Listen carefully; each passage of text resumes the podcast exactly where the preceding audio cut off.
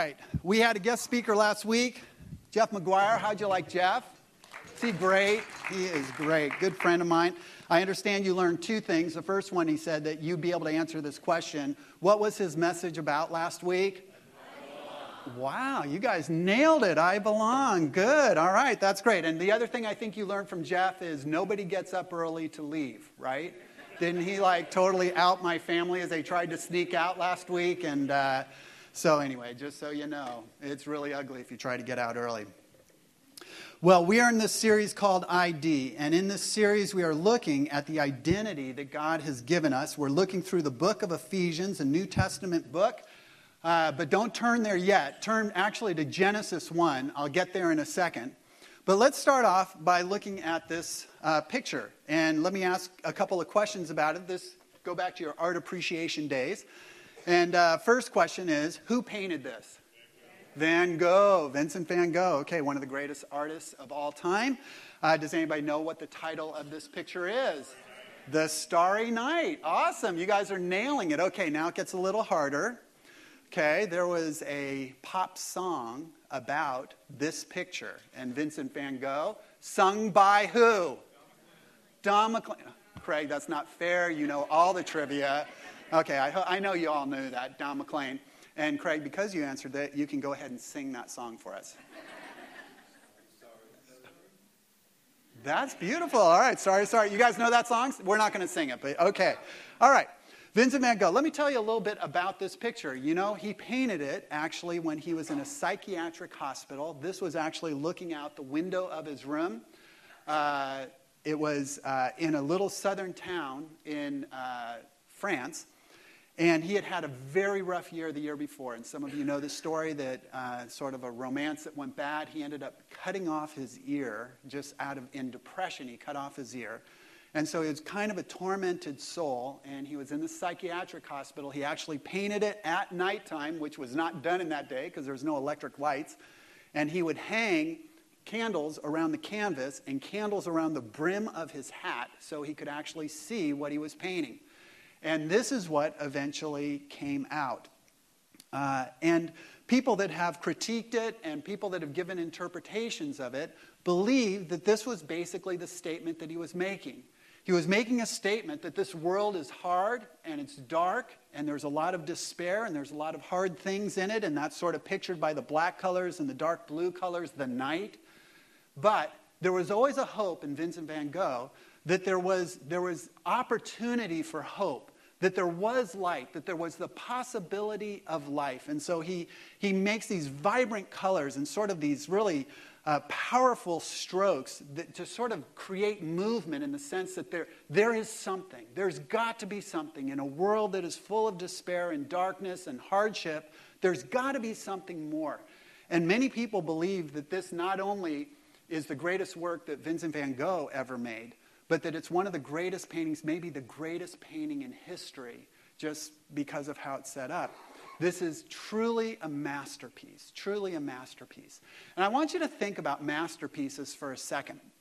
Okay, some of you are into art and you look at this and you think masterpiece and you know you, you appreciate it. And then there's some of you uh, probably more like me and it's like I look at that and I think, you know, it, it's, it's pretty good. It's pretty good, but I, it doesn't speak to me as well. But there's other kinds of masterpieces. There's the masterpiece, like for those of you that like sports, there's the masterpiece when some athlete has a game or does some kind of a, a feat that you're just like in awe of. And you look at that and you just go, that's, that's just a masterpiece. I can't believe somebody is that skilled, can do that kind of work.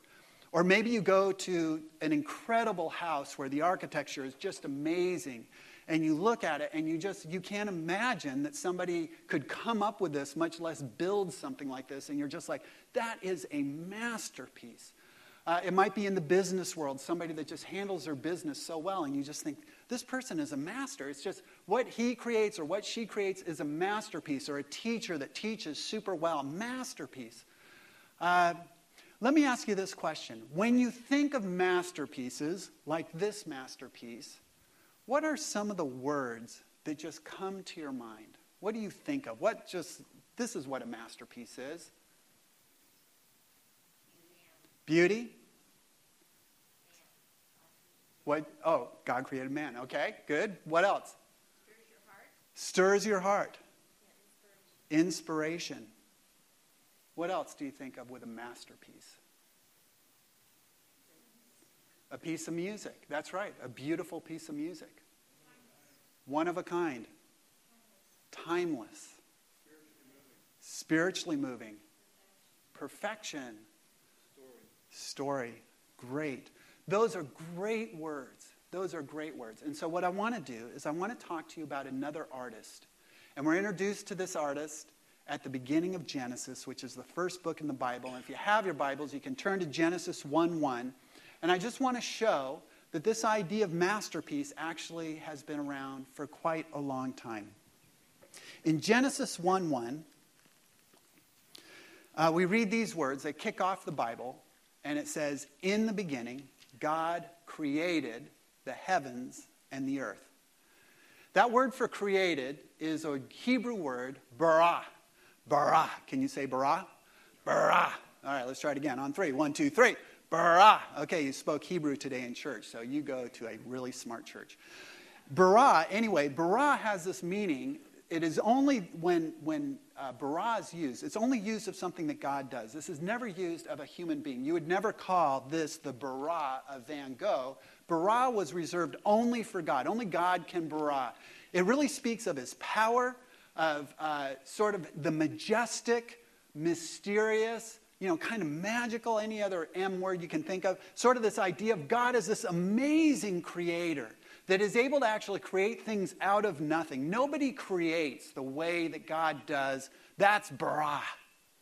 And we read down in verse 27 of chapter 1, you read down and you see another creation. He creates the whole heavens and the whole earth. And then in verse uh, 27, it says, So God created mankind in his image, in his own image. In the image of God, he created them. Male and fem- female, he created them. Every time it says created, it is the word bara.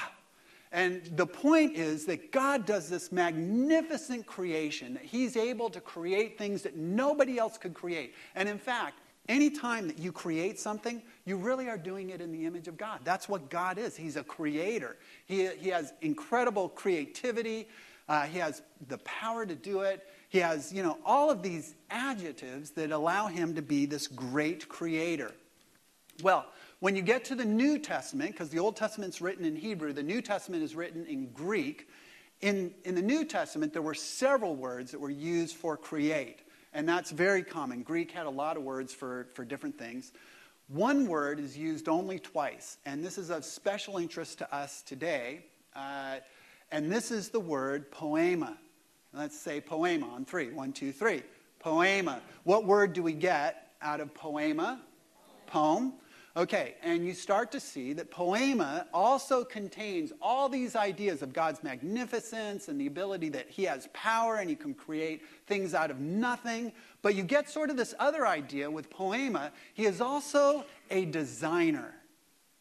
There is something amazing about the designs of what He creates. If you were to look at it, you would say, oh my gosh, that is a masterpiece. And you've experienced that. Sometimes you look out and you see a sunset and you just go, oh my gosh, that is a, that's better than anyone could ever paint. That is just a masterpiece. Well, as I said, poema is used twice in the New Testament. I want to look at both instances. One is going to come around into Ephesians, so that's why we're going to connect here. But the first time it's used is in Romans 1:20. And these are the words that it says. It says, uh, and Paul is talking here. He says, for, uh, for since the creation of the world, God's invisible qualities, his eternal power, and divine nature have been clearly seen, being understood from what has been made. What has been made, if you like underlining in your Bible, that is the word poema, so that people are without excuse.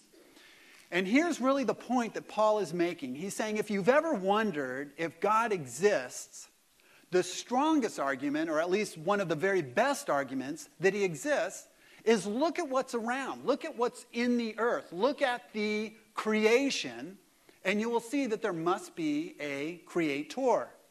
And in fact, there was a philosopher back in the 18th, 18th century, William Paley, And uh, he created this argument called the argument from design. And he said if you were just walking through the desert and you looked down and you saw a pocket watch, uh, and you'd never seen a pocket watch before, and this is back in the day when many people may not have seen a pocket watch, but if you saw that pocket watch and picked it up and looked at it, you may not know exactly what it's for. You may have no idea how it was put together. But as you looked at it, you would say, There's one thing I can tell you. This just didn't happen. This was created, this was designed. This was put together. It obviously has springs and mechanisms, and there's a, a, rhythm to it, and it certainly looks like it has a purpose. And just by looking at that, uh, Paley said you could figure out that there's got to be a creator. There's got to be somebody that made it. There's an artist. Uh, it's interesting. There was a quote that was given years ago. And, you know, when you think about it, when you just look at the created nature, when you look at creativity, and we're going to show you some pictures just of creation, you look at those things and you say, you know, all of this could have just happened, but it sure seems to me like there might have been a design, like there was somebody that was putting things together. And uh, in fact, when you look at some of the more intricate things in our world, and one of them is the human eye, when you look at the human eye, it is hard to believe that the human eye just sort of came into being. Like it was just good luck that we got an eye and that we can see with it. And in fact, let me read a quote, sort of an interesting quote about the eye. It says this To suppose that the eye, with all of its imitable contrivances for adjusting the focus to different distances, for the admitting different amounts of light and for the correlation of spherical and chromatic aberration, yeah, we all know what that is, could have been formed by natural selection seems, I freely confess, absurd in the highest degree. And guess who said that? Charles Darwin. He looked at an eye and he said, You know what? If you're going to push against my theory of natural selection, Probably your best argument is to look at the human eye and just say, how in the world did that come together by a natural process? Well, this is basically the argument that Paul gives in 120, and he uses the term poema. When you look at the creation and you see the poema of it, you see it that it's basically a poem that has intention, that it's been put together in a design for a purpose, that there's something extremely delicate and intricate about it, you start to say, that couldn't have just happened. That is the poema of God. Okay, so now you're set up to hear it in the other verse that it's used, and that's in Ephesians chapter 2, verse 10. If you have your Bibles, go over to Ephesians 2. That's where we're going to land now. Ephesians 2, chapter 10. And let's look at the only other place that poema is used. It's used for the creation of these amazing creations that God did that we would look at and go, wow. And it's used for one other group of people.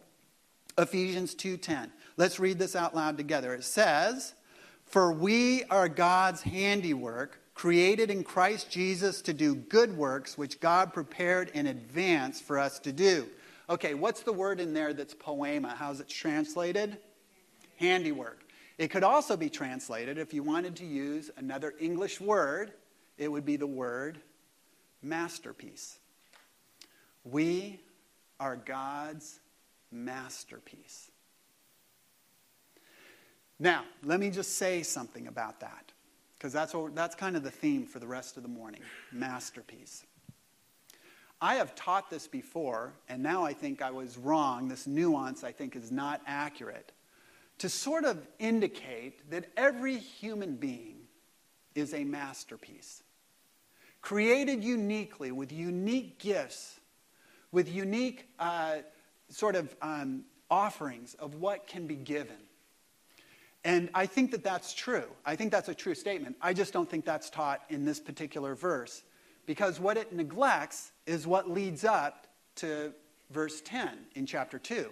In other words, it doesn't take into consideration that verses 1 through 9 were written first, and that 10 really is a summary statement of that section of Scripture. So I don't want to make that mistake here. I want us to go back and look at verses 1 through 9, and then we'll read the idea that we are God's handiwork. Because this really is not meant for all of humanity. This is meant for a specific group of people, and it's important that we understand what that is. So go back now to verse 1, chapter 2, verse 1. We're going to plow through this, and we're going to start off, and it's going to look very bleak. It's going to look very dark. You're going to get the blacks and the blues at the beginning. And I just need to say, you cannot push this off. You cannot say, Guy, I hate people that are like that. I hate, you know, the, or, you know, I hate that people are like that. I don't hate the people, but I hate that people are like that. I hate that I look at the world and there are these blues and blacks and despair and terrible things and people are rough and, you know, uncouth and all these kinds of things. Because here's the thing that's super important from the beginning this is our story. This is my story. This is your story. There's nobody in here that can say, that's not my story. And that's the point that Paul makes at the beginning. So we start in chapter 2, verse 1. And he starts this. It sounds like at first that he's blaming someone else because he says, As for you, you were dead in your transgressions and sins, in which you used to live when you followed the ways of this world and of the ruler of the kingdom of the air, the Spirit who is now at work in those who are disobedient. But then listen to this all of us also lived among them at one time, gratifying the cravings of our flesh and following the desires and thoughts. Like the rest, we, we, we were by nature deserving of wrath. And so, Paul, at the beginning, he's going to say, because again, in the book of Ephesians doesn't mean a lot to us now, but there was this huge gap between the Jews and the Gentiles. And the question was when people became Christians, was it different for Jews than Gentiles? The point he's making here is whether you were a Jew or a Gentile, and incidentally, that covers all of humanity. Either you are a Jew or not a Jew. All of humanity has this story. All of us start in this place. And it's incredibly important to understand this because here's, here's the deal the good news is not good news if there's not bad news to begin with. In other words, the good news is good because the bad news is really bad. And if you don't get that, you'll never appreciate the good news. So I want to walk through these first three verses. Just let's talk about this for a second. And I'm going to ask you to say, you know, are these things true of me? Or have they been true of me? Or is there a part of me that resonates with these kinds of things? So here's what it says it says, it begins by saying, You were dead in your transgressions and sins. Now, let me just, let's talk about being dead for a second. What can a dead person do? This is not a trick question. What can a dead person do? Nothing. Dead people don't do anything. Like, for instance, if you're going to say, listen, I want to have a race against a dead person, but because they have, you know, let's admit they've got sort of this, you know, this problem. So it's, it's not really a fair race. So we're going to run 100 meters, but because they're dead, I'm going to put them on the 99 yard line to start, and then we're going to have the race. You know, that's got to be a good enough head start. They have this little handicap, but, you know, that should be fair. If you were to do that, who would win the race? The person who's alive, because the dead person's not going to move at all, right? Dead people can't do anything. Paul chooses this word. It isn't a random word, and he's not just sort of being dramatic by saying, well, you were dead. The idea here, and now this is a spiritual term because he's talking to people that are actually physically alive, but it's a spiritual idea that spiritually, we all start in a dead place, not in a live place. It's not like, you know, we've got all this spiritual you know, sort of energy and, you know, we we've, got, we've got all these abilities spiritually. And God gives us this decision to make, and we have the ability to make a decision. What Paul's going to say is we don't have an ability to make a decision. We're spiritually dead. God can come right up to us. He can make this great, great presentation. He can set things up for us, and we still can't respond because we are dead. We're dead. Dead people don't respond. And that's the point he's making. And if you don't like that point, uh, you don't have a problem with me. This is what Paul says. This is what the Bible says, actually. You look at the New Testament, this is what Jesus says. And you need to understand that's where we start. Now, there are three things uh, that happen in our state of being dead. And the first one, and we can call them the deadly S's if you just want to have a way to remember it, but the first thing is that society has an impact on us, and we create a society that has some troubles, all right? So we have talked in here about Hellenization and that that was sort of the Greek, uh, the expansion of the Greek culture in that world of the day. And remember, the big thing that the Greek culture drove was that for people to have an identity that was positive, they had to be perfect. They had to be perfect. They had to be the best, the biggest, the fastest, the smartest, the most beautiful, the most successful. Those were the people that counted. Those were the people that mattered. We sort of said, sounds kind of like Orange County, uh, but society pushes us in that direction. And so the first thing he's going to say is you follow the ways of this world. And he says that's a problem for us is that we look at that and we say, I've got to be this way if I'm going to be, have an identity, if I'm going to be successful, if I'm going to feel good about myself, if other people are going to love me, I need to follow the ways of this world. And Paul says that's the first mark of being spiritually dead is that you follow the ways of this world. They become the most important thing to you. The second thing he talks about is following the ruler of the kingdom of the air. Now, is that an interesting title? Does anybody know what that means?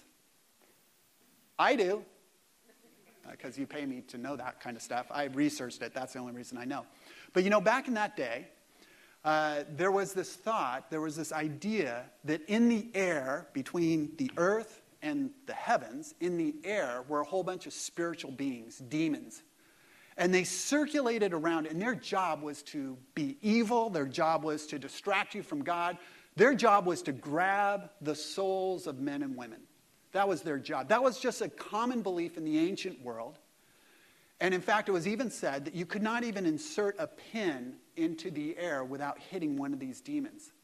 And so when it says the ruler of the kingdom of the air, what it's talking about is the person that oversees all these demons. And if you think, well, that's kind of ancient folklore, yes, that's true.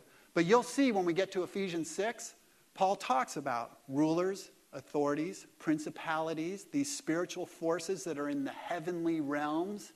And you start to see, you know, there's some truth to this. There is, there's a spiritual sort of field around us, much of which is very hostile to us. And this is the ruler of that group of demons. So it's Satan. And I don't want to spend time on it in this message, but Satan, from the Bible standpoint, is a real character. He's not a made up character. He's not the, the guy chasing Bugs Bunny around hell with a little pitchfork and you know, red suit. Uh, Satan, as the Bible describes him, is a terrible foe, and he has one purpose, which is to pry us away from God. That is his only purpose. And here's the deal with Satan if he can get a stalemate, he doesn't need us to believe in him as long as we won't follow God. If he can get a stalemate with us, he wins. That's the second S, Satan. And the third one is self. And here it talks about um, that we follow flesh's desires and thoughts. And when flesh is used in this word, way, it is talking about things that are good that God has given us, natural desires we have, natural sort of, uh, you, know, um, you know, things that we pursue, uh, but they become warped in some way uh, we start to not treat them in the way that we should. And then Satan sort of supercharges them. They become a problem in our life. So let's take sex, for instance. Sex is something that God created. It's actually meant to be a good thing. In our culture, it's become so dirty that even to say the word sex, for many people, immediately has negative connotations. But it wasn't meant that way from the beginning. It was supposed to be a beautiful gift that God gave humanity. It was supposed to be one of the precious gifts that God gave.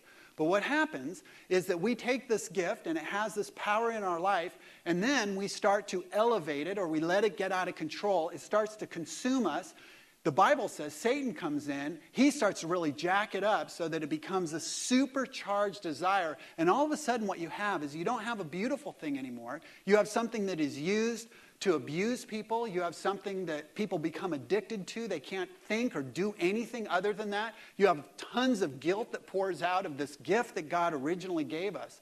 And you can see that this thing that was meant for good at the beginning now has become perverted and is not good anymore.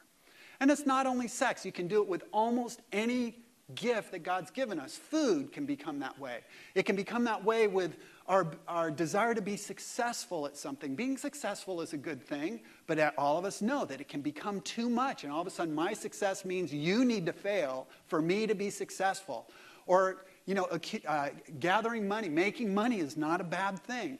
But you have all kinds of people that hoard and become greedy and so forth. You see that in all of these things, they can become very negative. And the point that Paul's making here, when you're dead in your sins and transgressions, these S's, society, Satan, and self, all of a sudden, all these things uh, start to work against you and start to pull you down. Uh, years ago, I was.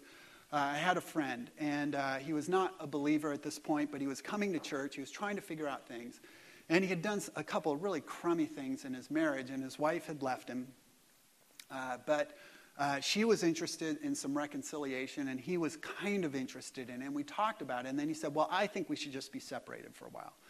And I said, Okay, well, that's, that's certainly an avenue you can take, and you know, maybe that will lead to reconciliation. But I looked at him and I said, You know what this means, though? This means that while you are separated from your wife, it means no sex. And he looked at me like I was from the moon. He's like, What? I said, Well, what this means is the one person God would bless you having sex with is your wife. You are separating from her. It means no sex. And he said, You're crazy. That's not the way it works. And what had happened is the deadly S's had just totally, it had enveloped his heart so much he couldn't even see that that might be the way that it was.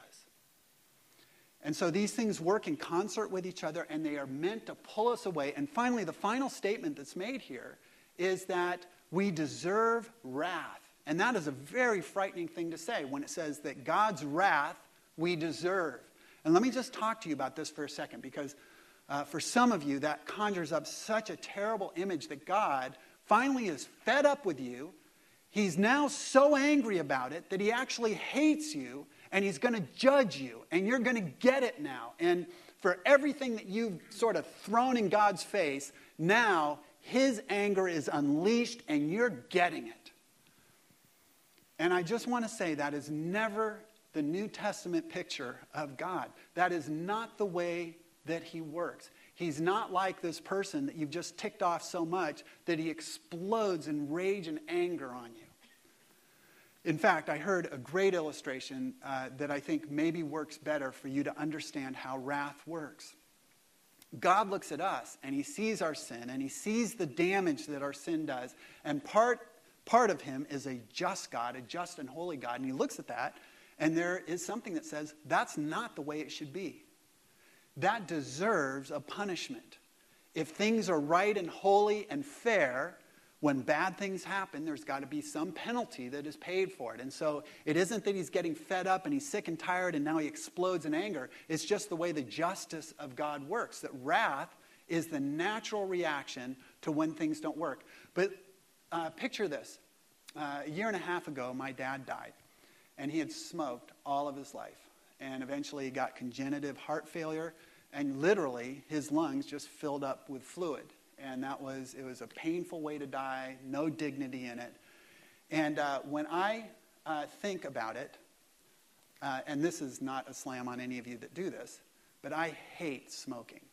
I hate smoking. I mean, I, I just because it, it, it basically I look at it and goes, it robbed my dad of his life. I hate that my dad smoked. I mean, it was one of his character flaws is that he would not kick that habit and put that back and put that down. I hate it. I hate smoking. I hate that he smoked. But you know what? Never hated my dad. I never hated my dad. And when God looks at us, he sees our sin. He sees the damage that our sin creates for us and for others and in this world, and he hates that. He hates the sin. He hates that we do the sin. He hates it. And unless there is a separation from the sin and the sinner, the wrath of God will also fall on me. But here's the great news, and this is where we go to the next several verses. So look at verse 4. Here's the great news God has a solution to this problem. The point is, we don't start as God's masterpiece. That's a really important thing to understand. We don't start in that place. God has to create a masterpiece out of this situation for us. So in verse 4, it says these words It says, But because of his great love for us, God, who is rich in mercy, made us alive with Christ even when we were dead in our transgressions. It is by grace you have been saved, and God raised us up with Christ and seated us with him in the heavenly in the heavenly realms in Christ Jesus, in order that in the coming ages he might show the incomparable riches of his grace expressed in his kindness to us in Christ Jesus. Now, this is the biggest but in the New Testament.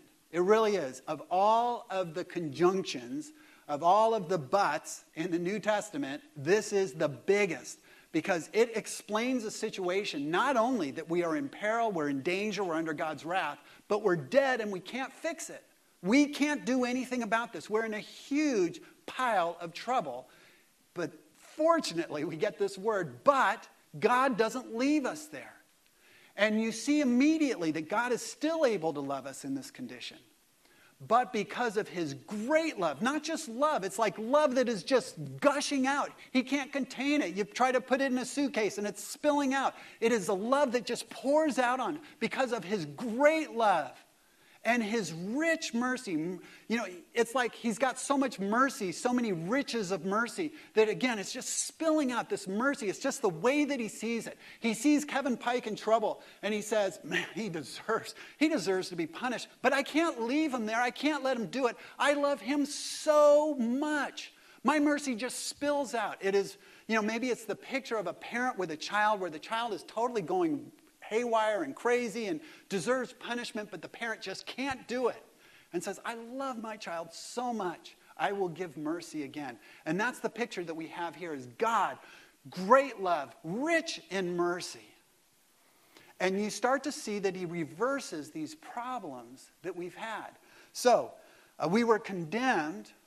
We are by nature deserving wrath. We're condemned. But instead, he shows mercy. He gives mercy.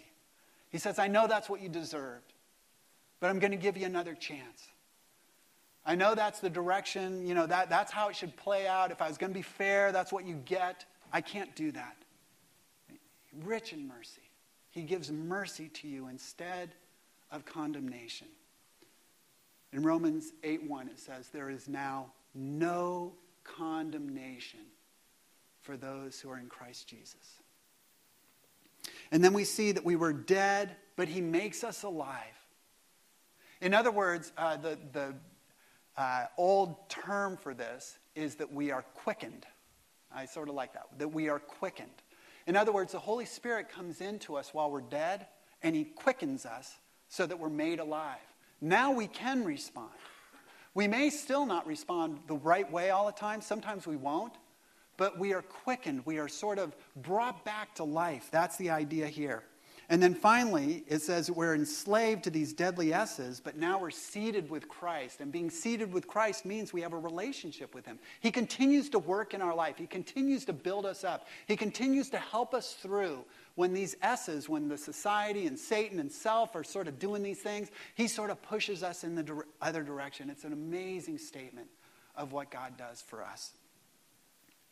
And so we look at it and we say, you know, Vincent van Gogh, he had this idea that the world is really hard and that his life was hard and he knew that he was really imperfect, but there's got to be hope. There's got to be some way around this. And he was right. He's right. There is a way around it. God has provided it. And he says that by grace, he has saved us. By grace, he has saved us. And so here's the thing that's important to understand the masterpiece is not all of humanity, they are the men and women and children that God has now saved and brought out of the dark night and has given mercy and has given life and has seated us with Christ. That is the masterpiece. For those of you that have accepted Jesus, that are Christ followers, you are the masterpiece. It's how the New Testament paints it at this point. And if you've never done that, if you're listening to this and thinking, I've never done that, I guess I never knew it, I didn't understand it. The great news is that God offers this to you and says, This is for you. This is for you right now.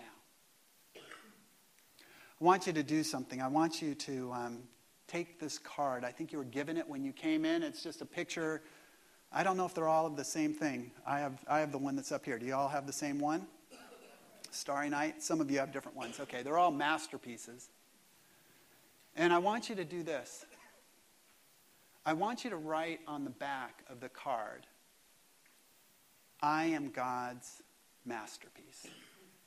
I am God's masterpiece. Now, uh, for some of you, you've accepted that. That feels comfortable to say. You believe it. And you write those words and feel good about that. For some of you, it is hard to get those words on there. You might be able to write them, but you don't feel them. You don't think those thoughts. I am God's masterpiece. And I want to give you uh, maybe a reason that it's hard to write that. One is perhaps, perhaps you still let the world define who you are. And so, because you're not perfect and the world says you need to be perfect to be worthwhile, you look at it and you say, I just feel lame. I feel so out of step. I feel so worthless. I feel like I can't get anything done that's of, of significance. And you're letting the world define who you are. When God says, No, I'm, I, I'll tell you right now, in Christ, you are a masterpiece. That is not true of you. For some of you, you can't get past something you've done in your past. There is some huge hole in your past, and maybe it was a huge mistake that you made. Maybe you really hurt somebody else. Maybe you really hurt yourself. Maybe it was something that was done to you, and you know logically there's no reason you should feel guilty, but you do. You feel totally guilty. You feel dirty and worthless. And Satan just screams that in your ear all the time. He's called the accuser. And he takes something like that and he'll never let it rest. He just keeps pressing you. You're a loser. You're dirty. You're disgusting. You'll never amount to anything. And you can't write the word, I am a masterpiece, because Satan has your ear. Or maybe it's just the way that you see things, and you've always thought, you know, I can do this on my own. I don't need God's help. I can do this on my own. I will do it on my own. I don't need God to tell me I'm a masterpiece. I'll make myself a masterpiece. The problem is we can never do it. We just can never do it, not if we're honest with ourselves.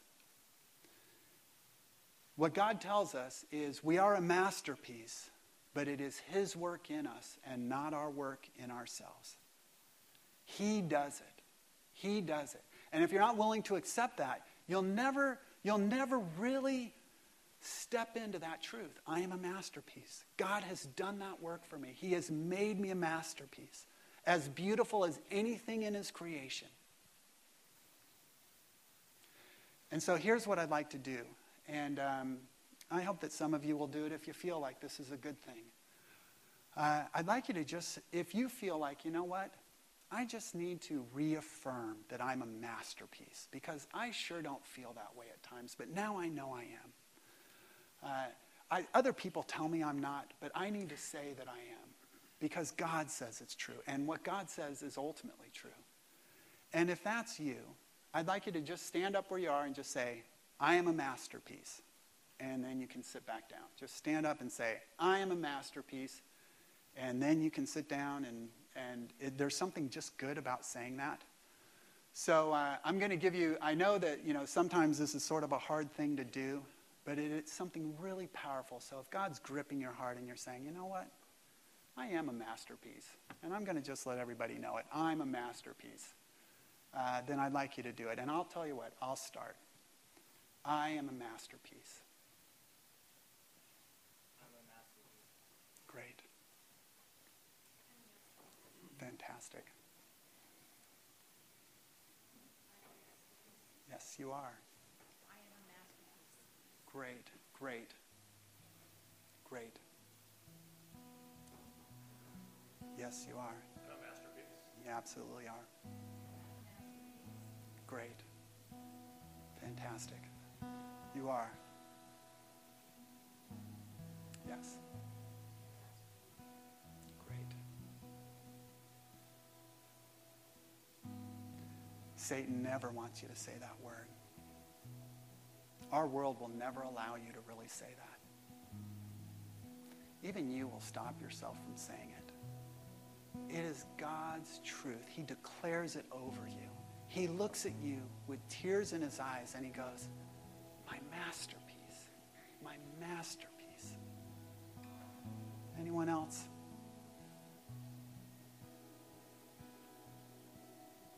You are a masterpiece. Will you stand? And I'd like you to just hold up the card. And I'd like to pray over you, and then we'd like to sing something, and then we'll be done for today. Lord, we hold this card, and this card actually is not a masterpiece. It just represents that truth. Fact of the matter is, we are your masterpiece. Those of us that have come to you, Jesus, those of us that have accepted the life you give and the mercy you pour out and have invited us to sit with you, we are the masterpiece. And we thank you for that. That's our identity. And I pray this week that we would go out in strength and think that. We'd remember those thoughts. We wouldn't push it away. And when the world tells us, no, you're totally imperfect and you don't match up, we would recognize, no, I'm a masterpiece. Or when Satan whispers, You are such a loser, don't you remember what you did? We'll battle that and say, Absolutely not. That's not true. I am a masterpiece. Jesus, you have done a magnificent work in our lives. We are so grateful for that. We claim now that we are a masterpiece, and we thank you for that. In Jesus' name we pray. Amen. Please remain standing and sing the song.